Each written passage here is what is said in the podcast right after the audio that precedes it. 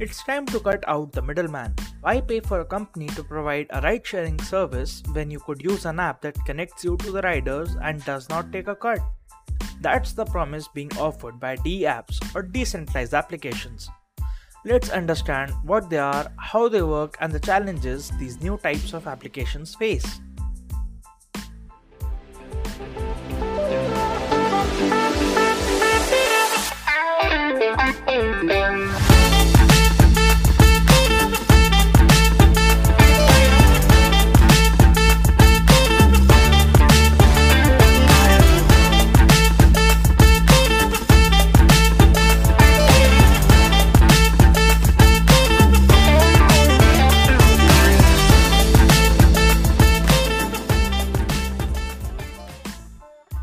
Hello and welcome back. I'm your host Kushagra and you are listening to Satoshi Saturdays. DApps are decentralized apps. They are like normal apps and offer similar functions, but the key difference is they are run on a peer to peer network such as blockchain. That means no one person or entity has control of the network.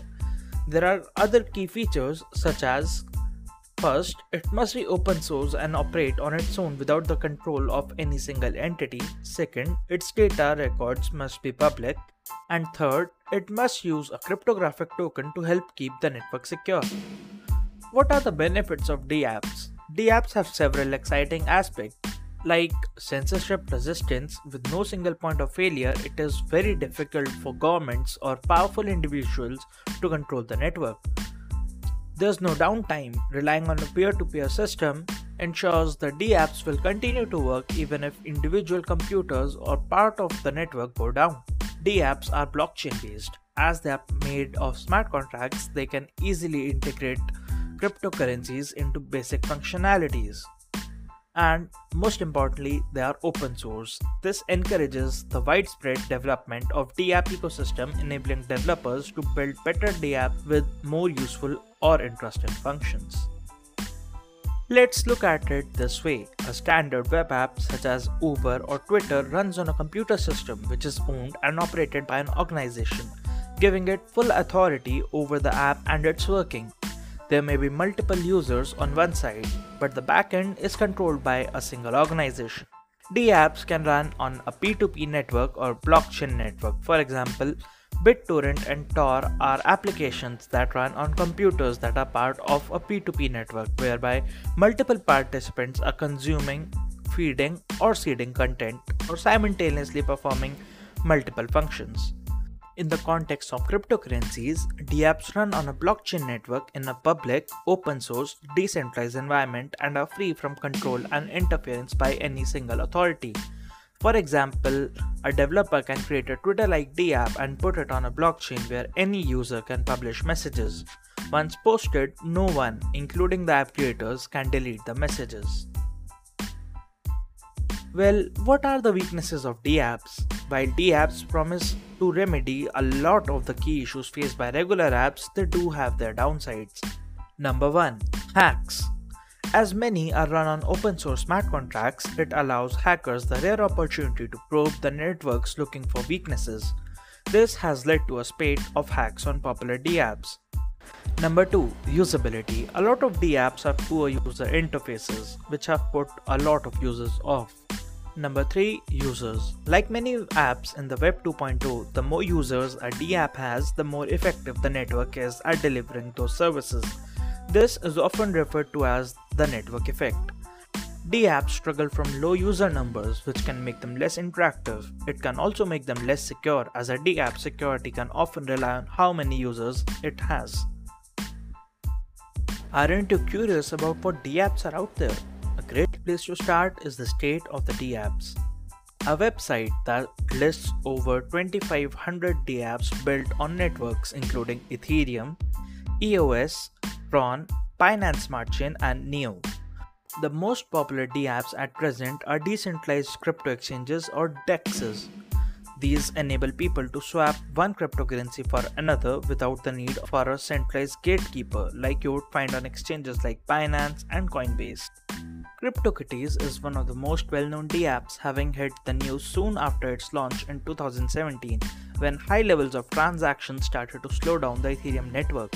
In the DApp, users buy, breed, and collect digital cats. The cats represent unique non fungible tokens, meaning that nobody is able to duplicate or steal them.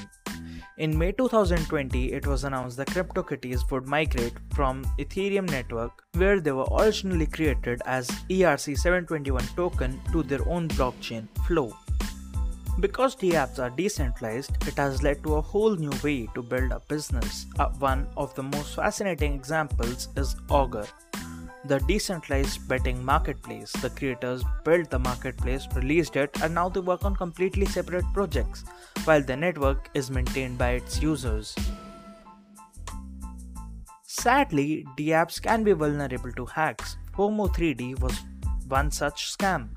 FOMO 3D was an Ethereum based DApp where users put in a small amount of Ether into a pot, and the last person to do so wins the pot. Sounds simple, right? Not so. Bots were programmed to automatically bid on the game, theoretically ensuring that it will continue forever. However, someone managed to win it by making countless transactions with high transaction fees.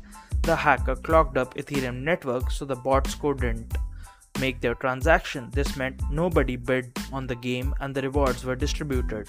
The anonymous hacker who pulled off the exit scam received 10,469 ETH, worth $3 million at the time, and has become a cautionary tale for people thinking about using DApps where crypto is exchanged. Now, the big question arises what is the future of DApps?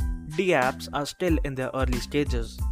However, there are already thousands of DApps offering up a myriad of services, be it playing games, exchanging money, or growing your own digital felines. The DApps market size was valued at $10.52 billion in 2019 and is anticipated to reach $368.25 billion by 2027 at a CAGR of 56.1%.